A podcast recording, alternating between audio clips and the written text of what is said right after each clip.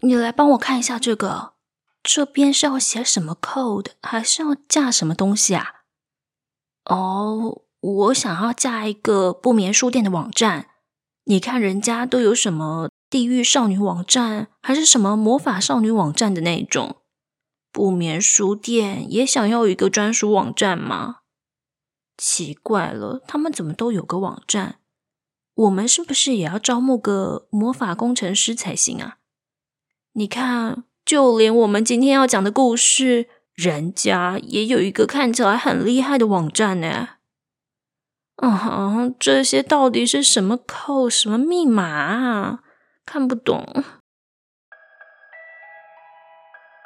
开始介绍今天的故事前，老样子先感谢一下本期的贵人。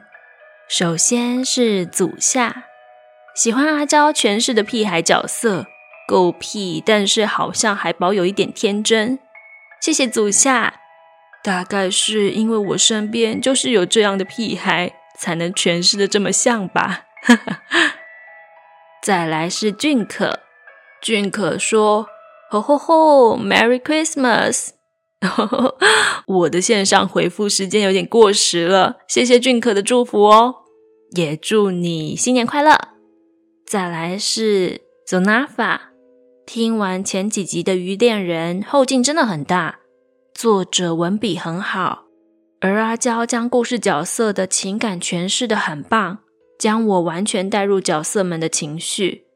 最后希望小怪兽能早日脱离因为脱音而生病的回圈，阿娇也要注意身体哦。谢谢 Zonafa， 鱼恋人真的是至今仍会回荡在我脑中的故事，也谢谢你的祝福。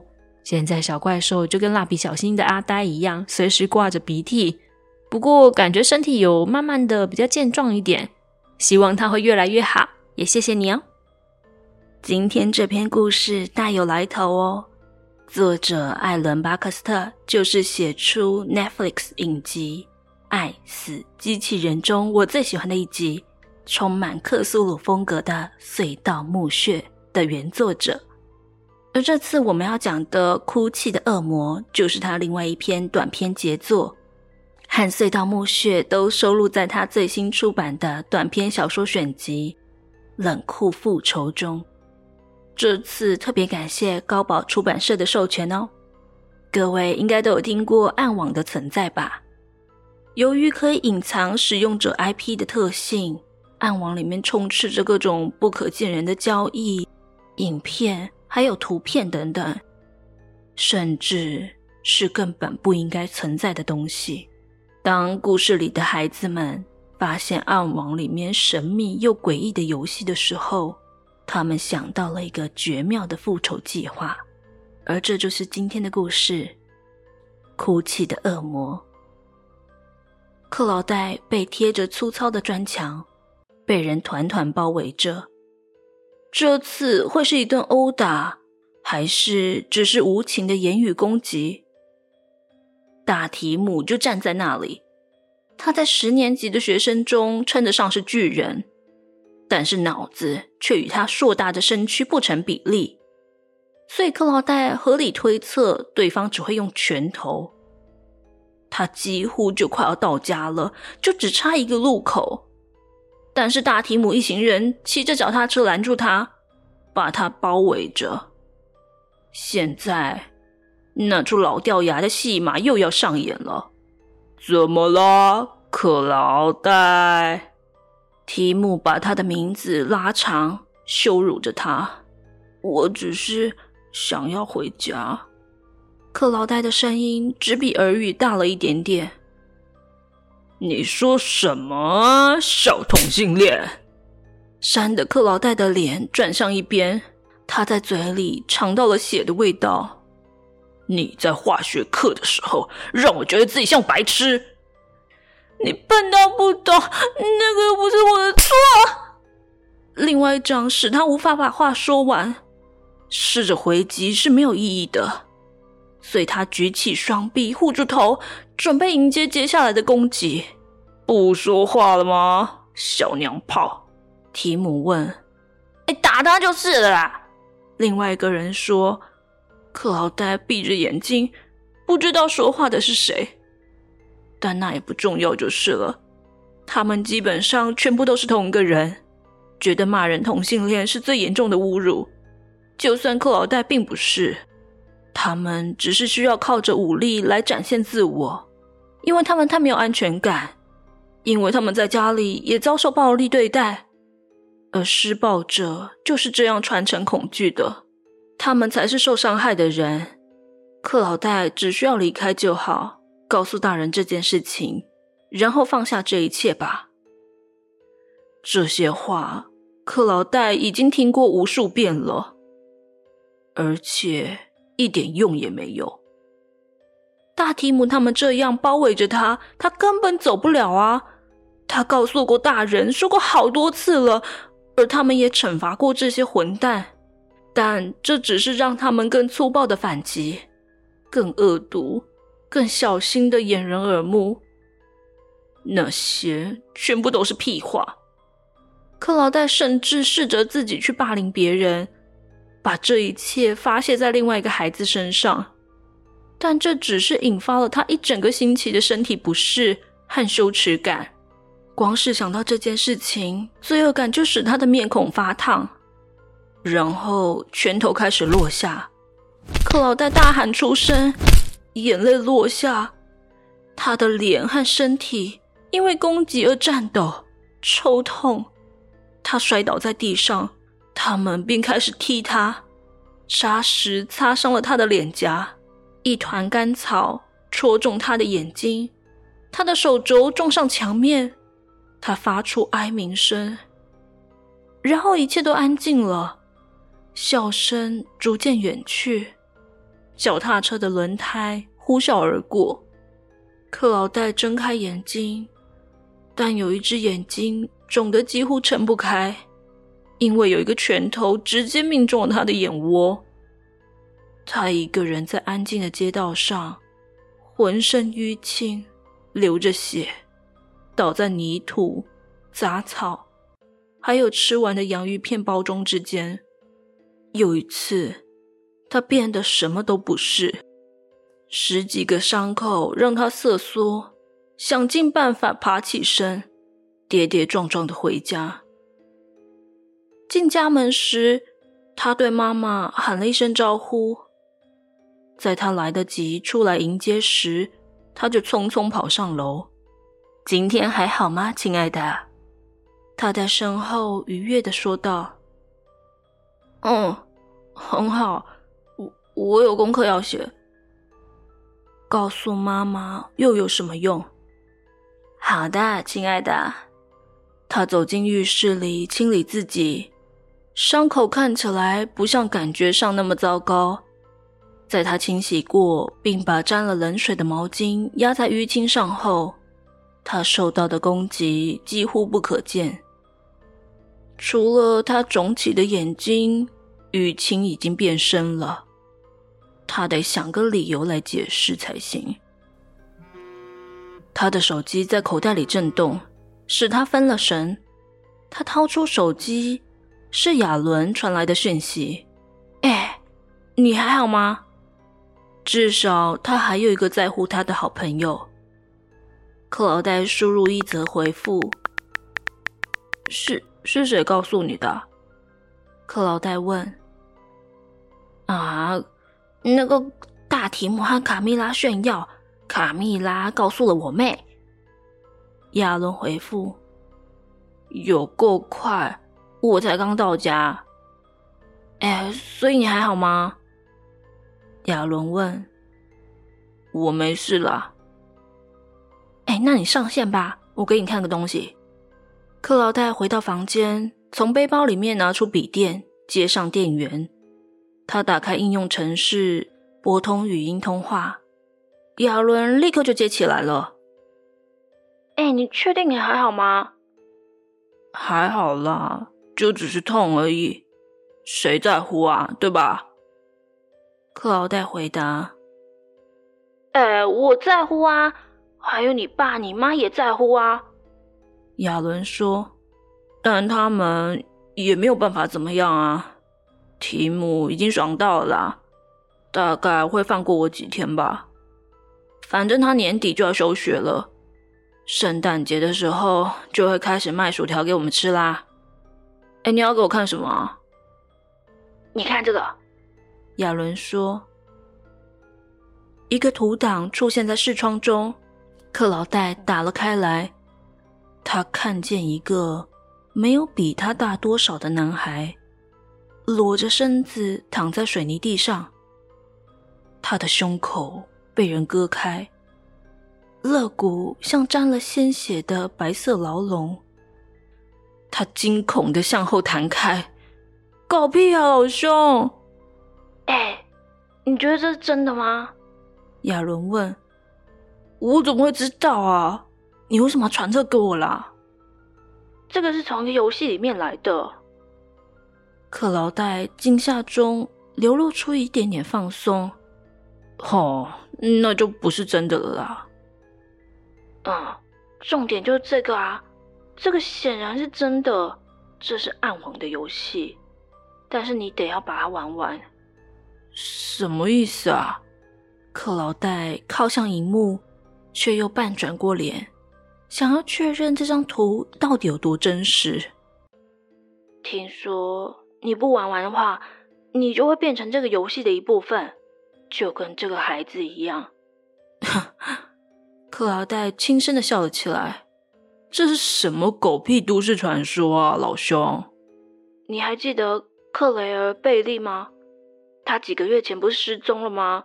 我们还在学校做咨商什么的。亚伦说。哦，记得啊。显然他也玩了这个游戏，所以我才会知道。我妹她也听说了这件事情，她没有继续去追问，但是我有。一股寒意悄悄流过克劳戴淤青的肚子。那就不要玩啊，谁会想要玩啊？如果你玩完了，会有很棒的奖励。什么奖励啊？克劳戴问。不知道啊，还没有找出来啦。但我需要更深入暗网一点，才能知道更多。这样不是很危险吗？克劳戴说。也不会啦，我用 Tor 浏览器逛了一些讯息论坛，没有什么风险啦。大家都太疑神疑鬼了。当然啦，我用了假的电子邮件账号，还有 VPN。你看，还有另外一张图哦。第二个档案出现在对话视窗，那是一张 GIF 动图。我不想看了啦，克劳戴说。这张不一样啦。克劳戴做了个鬼脸，打开了图片。那是一个大概7、8岁的小女孩，站在漆黑的走廊里面，快速地移动着。画面很不可思议，好像她站在不断起伏的地面上，但一切都以快转的方式播放。她穿着一件脏兮兮的破烂睡裙，黑色的长发油腻地披在肩上，她的脸一片模糊，在她震动的时候，五官不知道为何糊成一团。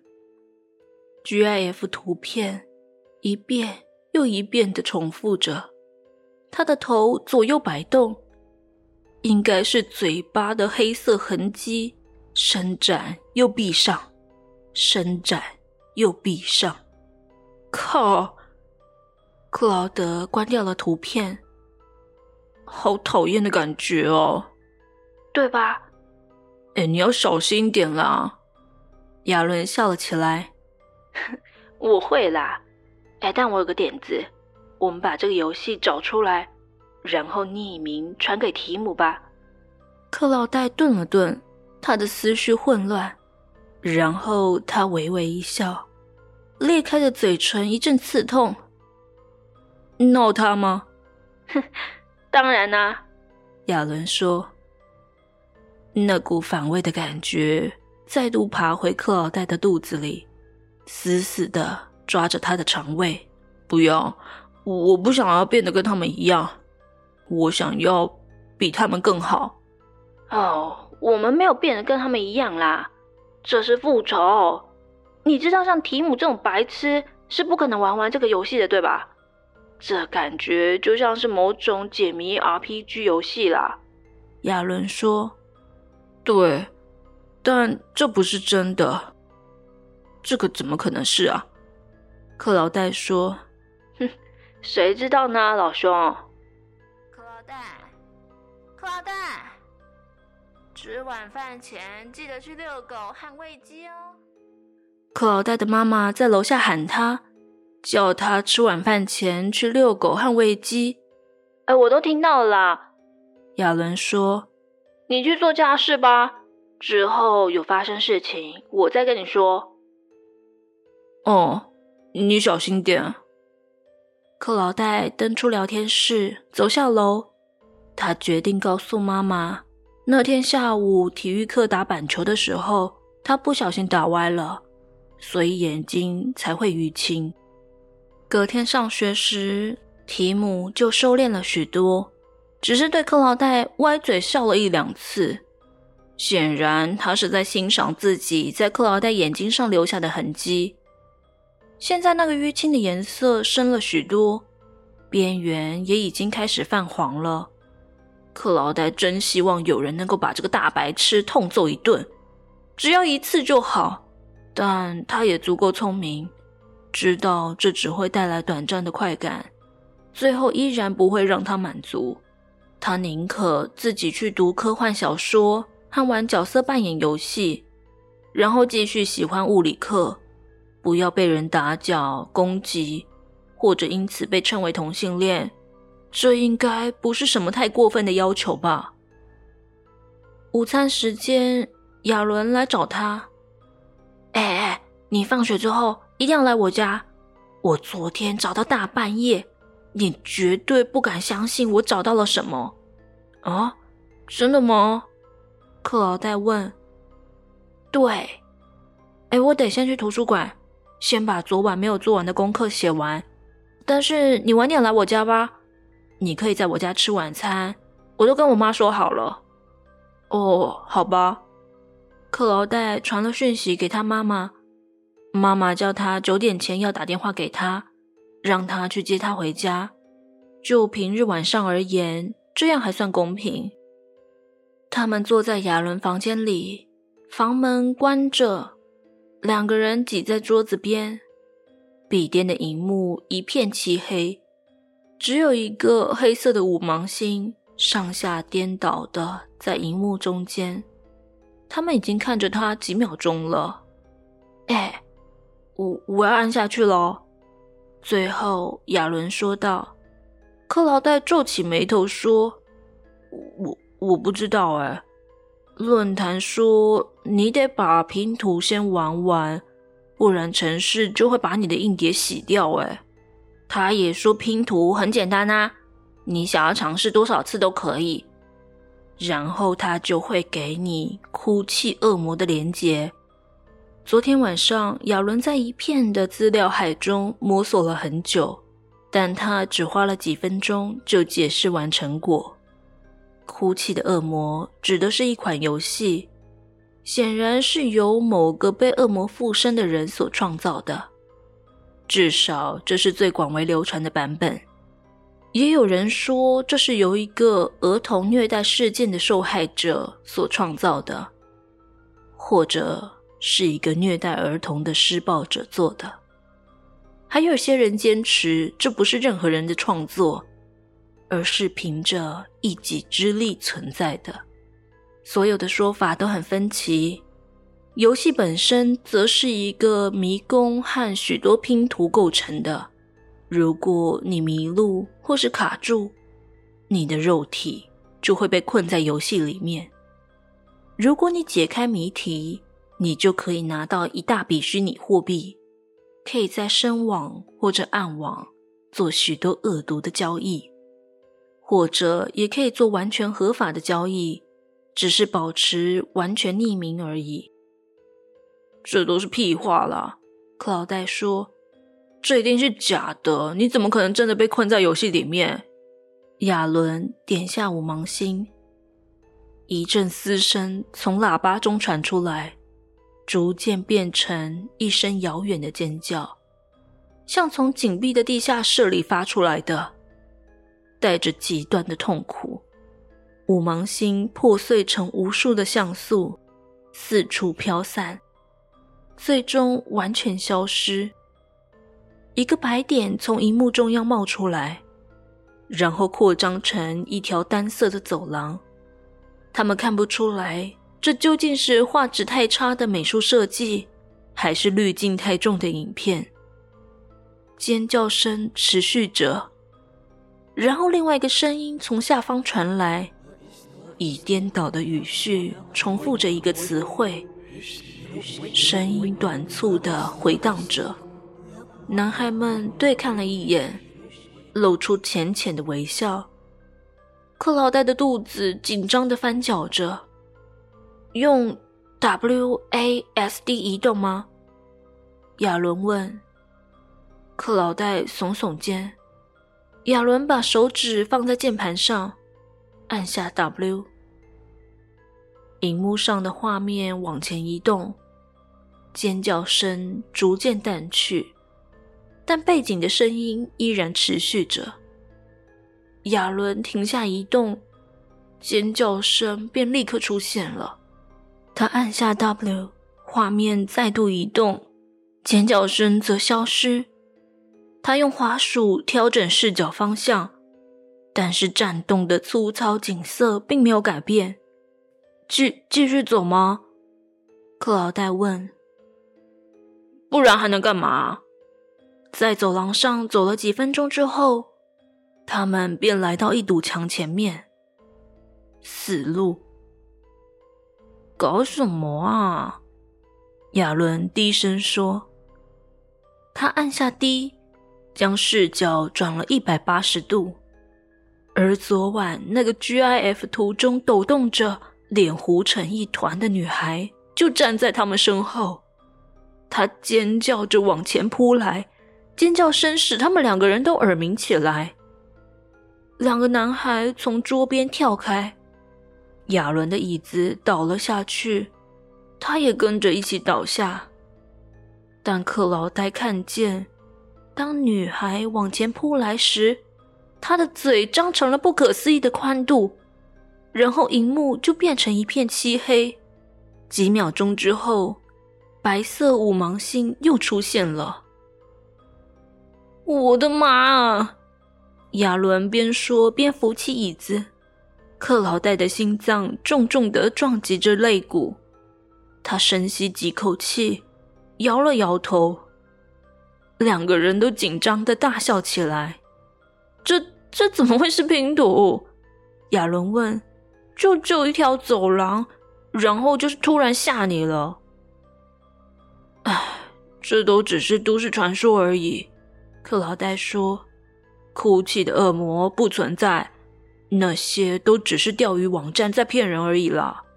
不对啊，我昨天晚上读到的东西和看到的截图还不只是这样而已。亚伦按下五芒星，再度走进那条走廊。这次他在行进中更仔细地四下张望，检查着上面和左右两侧。走廊的上方是一片夜空，画质一样很差。像素构成的鸟或者是蝙蝠时不时的会从头顶上飞过，然后某种白色顶棚出现了，一个白色的倒五芒星在下方闪烁着。这个是要用滑鼠点击来跳吗？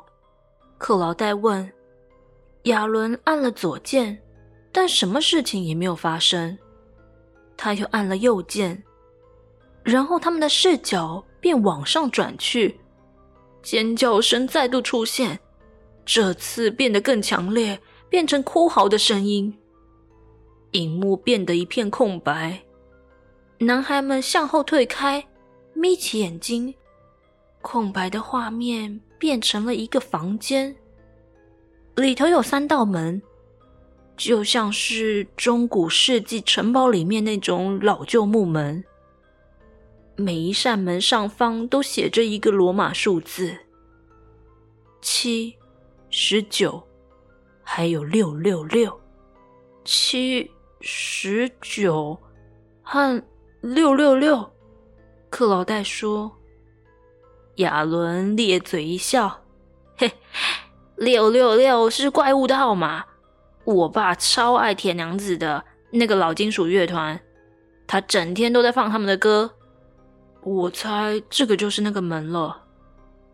亚伦点了下门，萤幕变成了一片漆黑，中间只有一行白色的字母，是一串网址。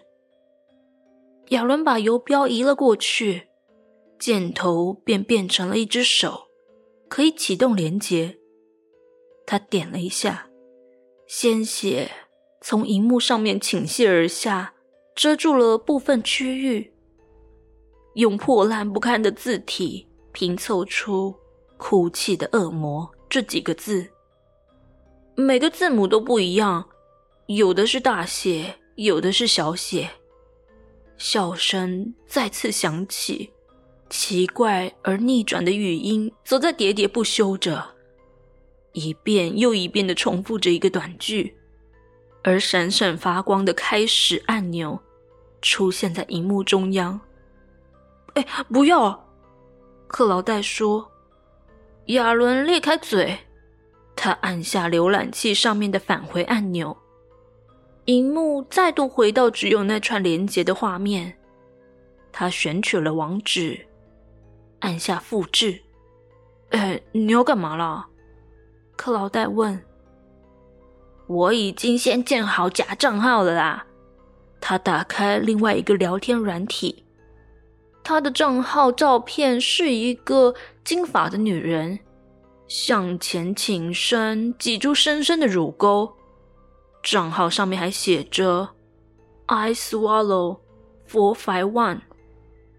这谁啊？克劳戴问。哎呦，就随便搜寻来的照片啦。我昨晚就加了提姆的好友，哎，那个混蛋马上就接受了。他打开和一个使用者的对话视窗，账号是 Lord Tim 69， 然后打下这超酷的，然后他把哭泣的恶魔网址传给他。等等，克劳戴说，但亚伦已经按下传送了。叫那个家伙去死吧！你最近有没有看到你的眼睛都变成什么样子了？我们就吓吓他啦。提姆的回应跳了出来。这是什么？亚伦对克劳戴咧嘴一笑，然后回复：你会很喜欢的。他们坐了一会儿，等待他的回应，但什么也没有。几分钟之后，亚伦就耸耸肩，好吧，我们就等着看咯。克劳戴咽下涌起的胃酸，希望他无视这则讯息。哎呦，你太容易原谅别人了啦，我们先把这些角色表写完吧，星期五就要玩游戏了。那个凯特和穆罕默德说他们要加入哦。好，克劳戴说。隔天早上朝会的时候，气氛十分沉重，老师们都在台上，表情严肃，神情低落。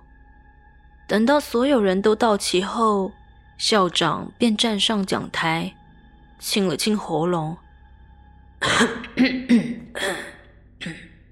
各位先生女士，我们有一个令人担心的消息，我们的一名学生提姆·霍威尔失踪了。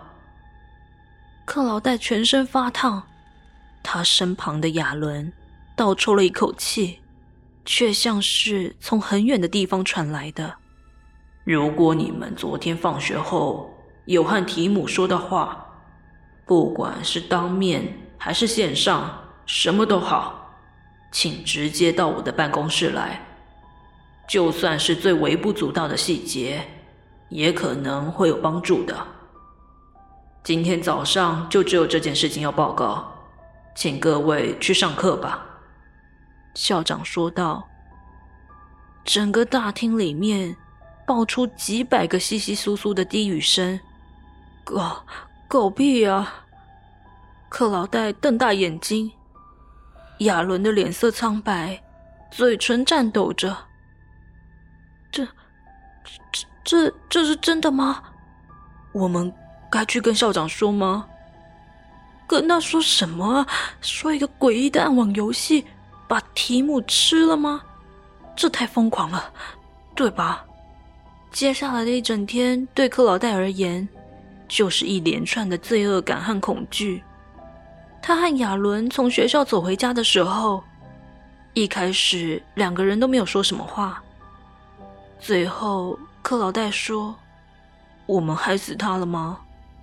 亚伦摇摇头：“那个不可能是真的啦。”我也不觉得是真的，但还有其他的解释吗？我有在想，我猜这整件事情都是被某些恋童癖捏造出来的，对吧？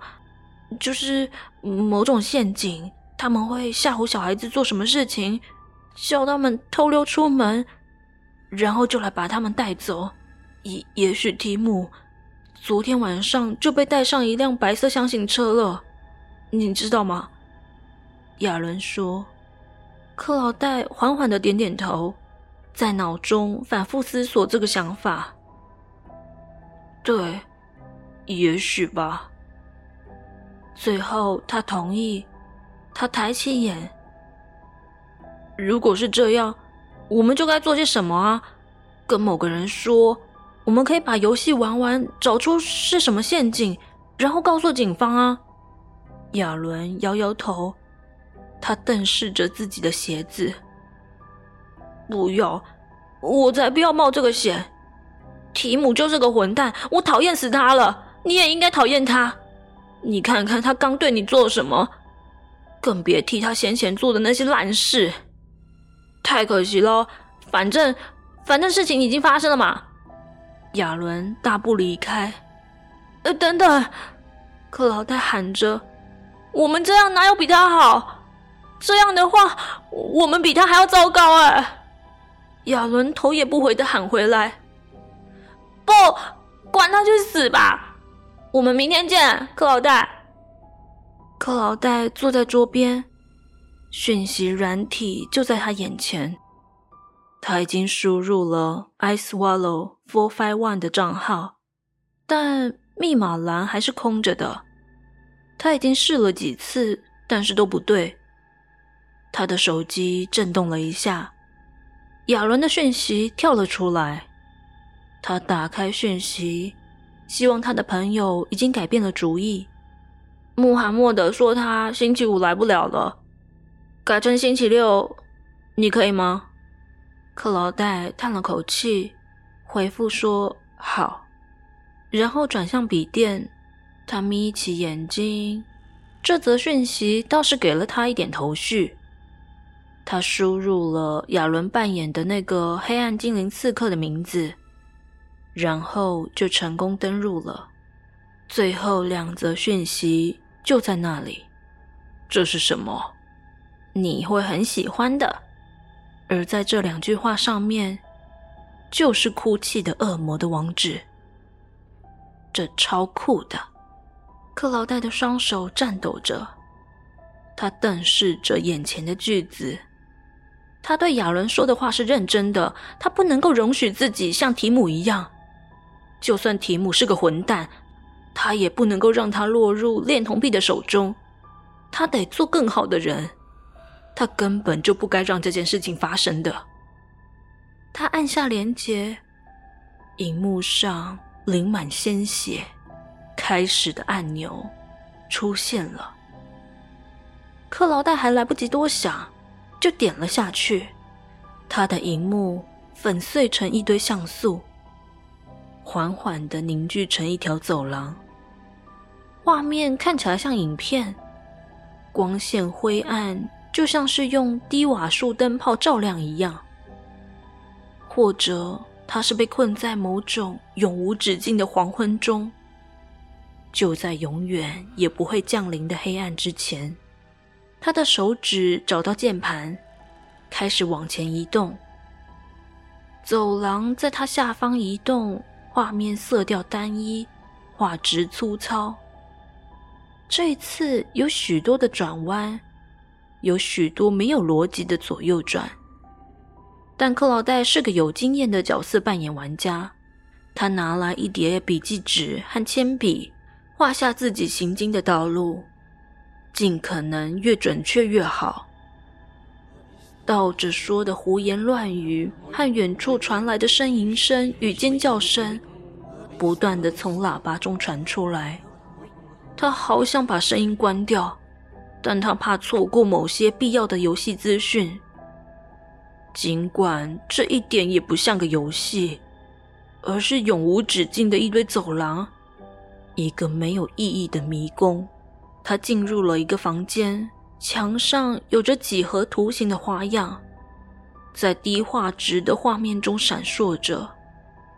在空间的另外一端，有一个年轻的孩子，双手疲软地垂在身侧前后，站在那里，前后摇摆着。他抬起头观察着克劳戴，但他的摇晃并没有停止。唯一的出口是他身后的一道门。克劳戴走到墙边，沿着墙面移动，一直将它保持在视野范围内。然后快速地穿过那道门，他快跑过下一条走廊。这一次，昏黄的天空染上黑夜的紫色，几颗星星开始浮现，一张图片伴随着一声回荡不已的枪响，突然出现在荧幕上，吓了他一跳。图片的画质清晰，一个裸体的男人正抓着自己勃起的器官，愉快地咧嘴笑着。一个裸体的小男孩蜷缩着身子，倒在他身后的地上。要死！克劳戴呻吟一声，又一声枪响，然后画面消失了。走廊继续延伸，只要他停止移动，尖叫声就会出现。所以他只能继续前进，边走边画着地图。他又进入另外一个房间，两个缓慢摇摆的孩子出现在他面前。这次是一男一女，都低垂着头。有两个出口，他随便选了左边的那一个，一边在地图上标记出右边的那扇门。走廊变成了生硬的黑白两色，画质更差了，有时候还会过度曝光。另外一张边框发亮的照片出现，一个女人穿着白袍，站在悬崖上，双臂向前伸，身体向前倾斜，早就已经超过了会往下摔去的程度。走廊再度出现，克劳戴继续前进。更多转弯，更多房间，更多如鬼魅般摇晃的孩子，用黑色的双眼瞪视着他，或是低垂着头。他检查着角落和墙面，寻找着不只是这样漫无目的的闲晃的可能性。更多恶心恐怖的照片，倒着念的词汇不断地重复又重复，深深地刻进他的大脑里面。又一个身影站在克劳戴面前，挡住他的去路。这次是一个高大的男孩，摇摆着，瞪视着地面。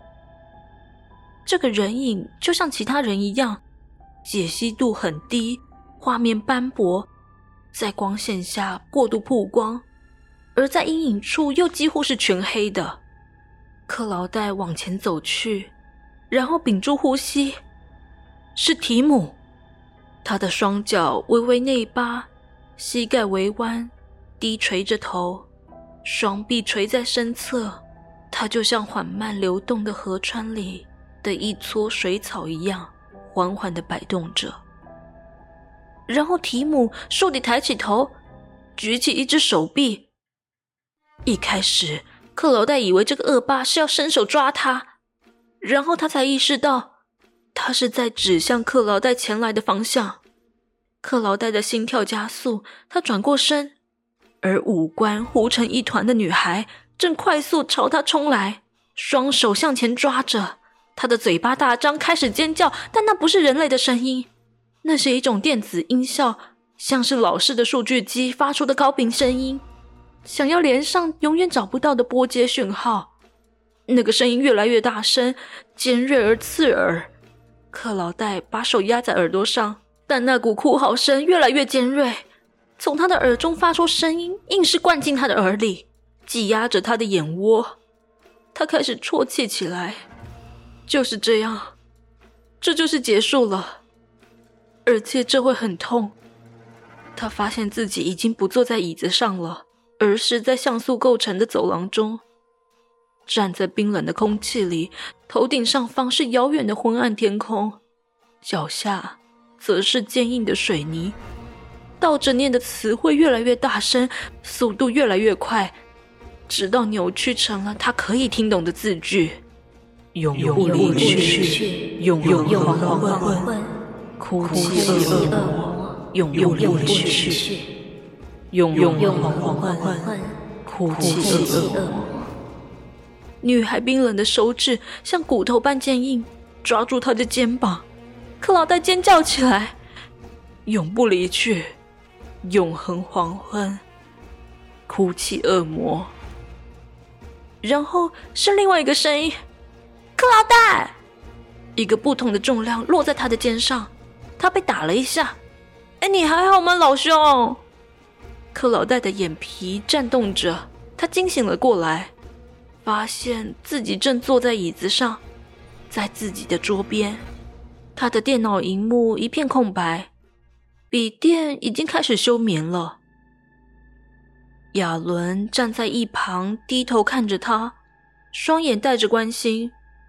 老兄，亚伦的声音几乎像耳语，我进来的时候我还以为我可以看穿你了。看穿我？就像你变成鬼一样，我必须碰你一下，我才能确定我是不是眼花了。克劳戴缓缓地吐出一口气：感谢你啊。你什么意思啊？克劳戴顿了顿，不确定自己要说多少实话。他决定暂时不要说实话，只是勉强笑了一声。我可不想变成鬼啊。提姆瘫软摇摆的样子，由像素构成，颜色单调。他咽下想要呕吐的感觉。那个，我想要跟你道歉，亚伦说，但是你好久都没有回我讯息，所以我就来了。我之前情绪失控了，但那个不是你的错。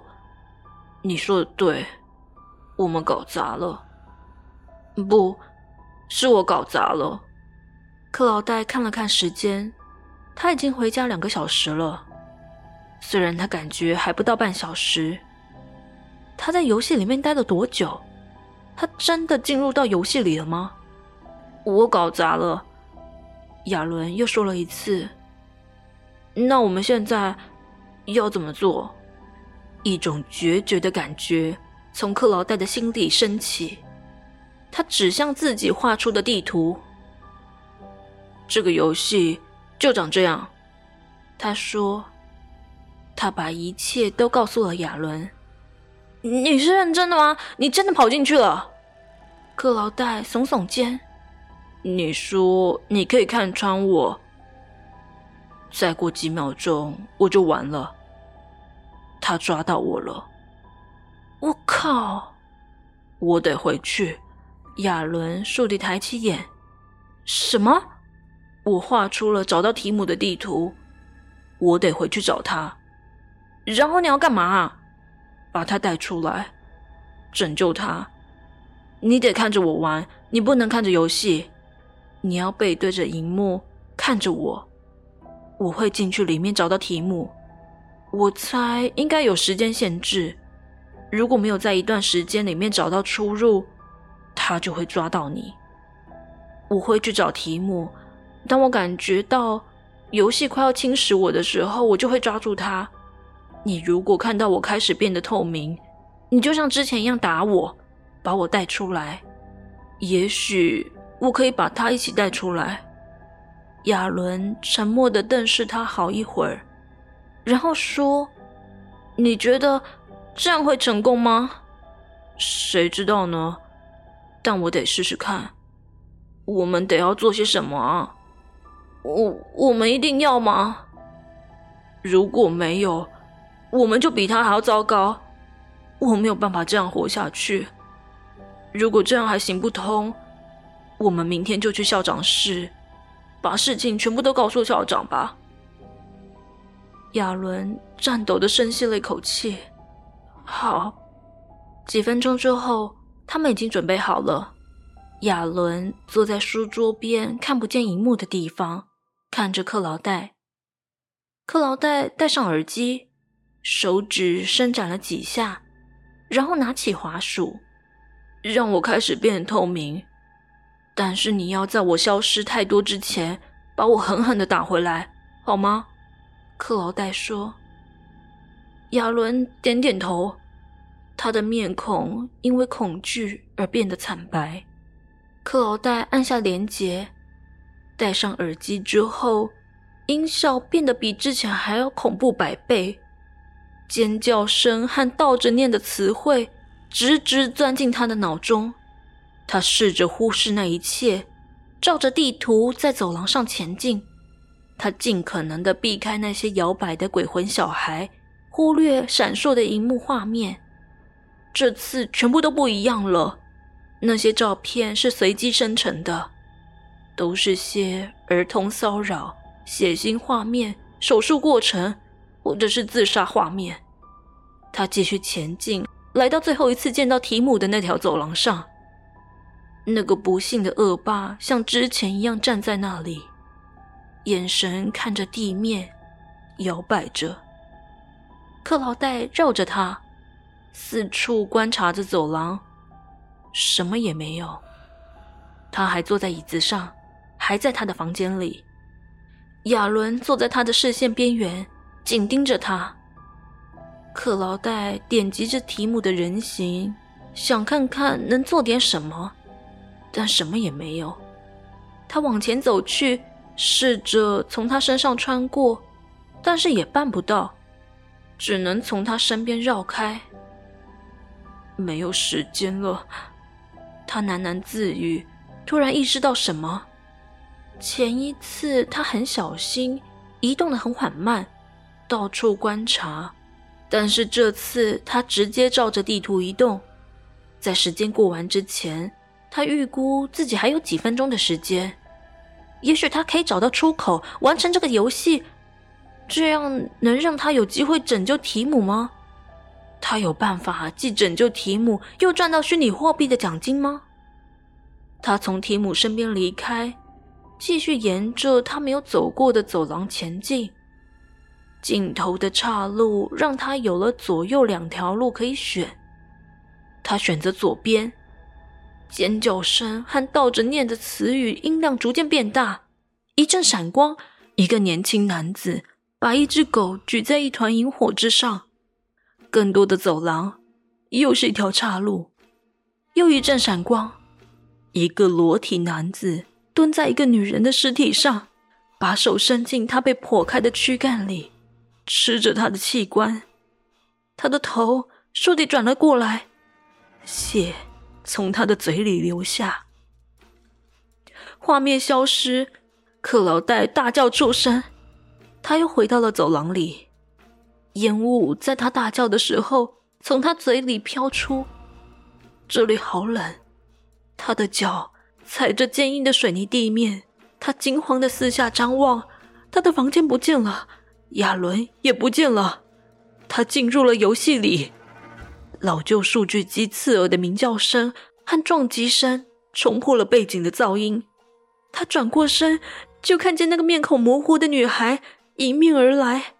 他尖叫着跑开，跌跌撞撞地沿着通道往回跑。他在冰冷的空气中尝到了血的味道，他闻到了呕吐物，粪便和浓郁的尿味。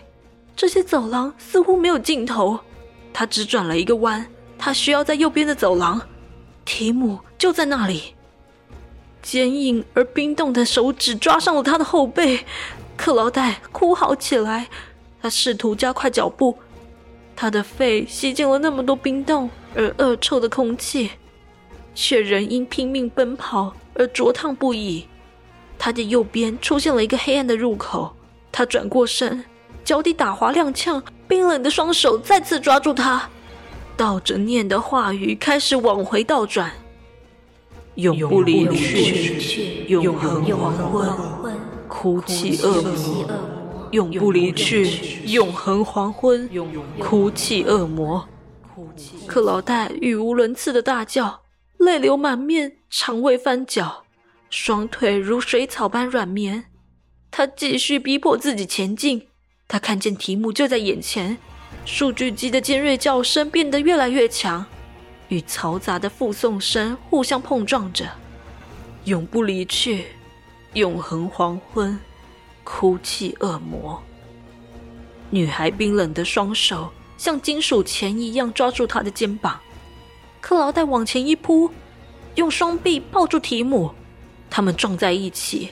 他的视线边缘一黑，然后有个人不断拍打着他的后背和脖子。亚伦大喊着他的名字，克劳戴。那个世界破裂粉碎了，他坠落着，像素和画面在他的眼前涌动闪现，他的手臂承受着一股强大的重量。最后一个撞击让他无法呼吸。他先是听到亚伦大声啜泣着，并重复说道：“要死了，要死了，要死了！”克劳戴在他房间的地上翻了个身，然后他撞上了一个又硬又冷的东西。他跳了起来，头晕目眩。亚伦背贴着门，双手捂着嘴。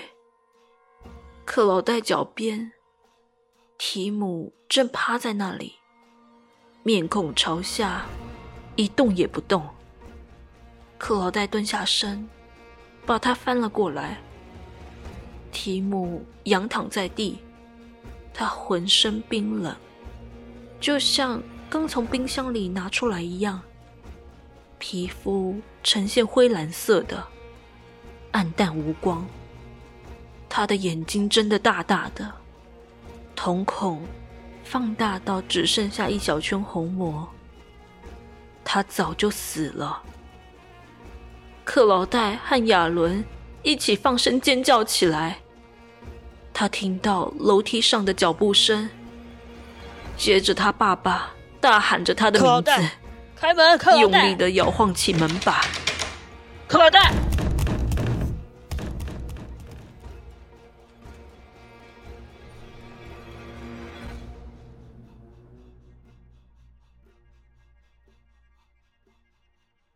好啦，这篇哭泣的恶魔的结尾就收在这里，算是一个开放式的结尾。将提姆的尸体带回现实的克劳戴和亚伦之后会怎么样呢？他们该怎么向大人解释这一切？而克劳戴真的全身而退了吗？这些都是作者留给读者的想象空间哦。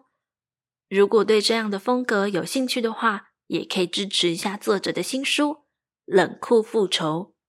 这次不眠书店一样会在 IG 上面抽出一本新书送给幸运的好眠友，书中有收录爱死机器人的同名原作隧道墓穴。喜欢这种惊悚恐怖带有一点克苏鲁风格的故事，千万不要错过咯。相关的抽奖方式我放在资讯栏，那我们下一期见，拜拜。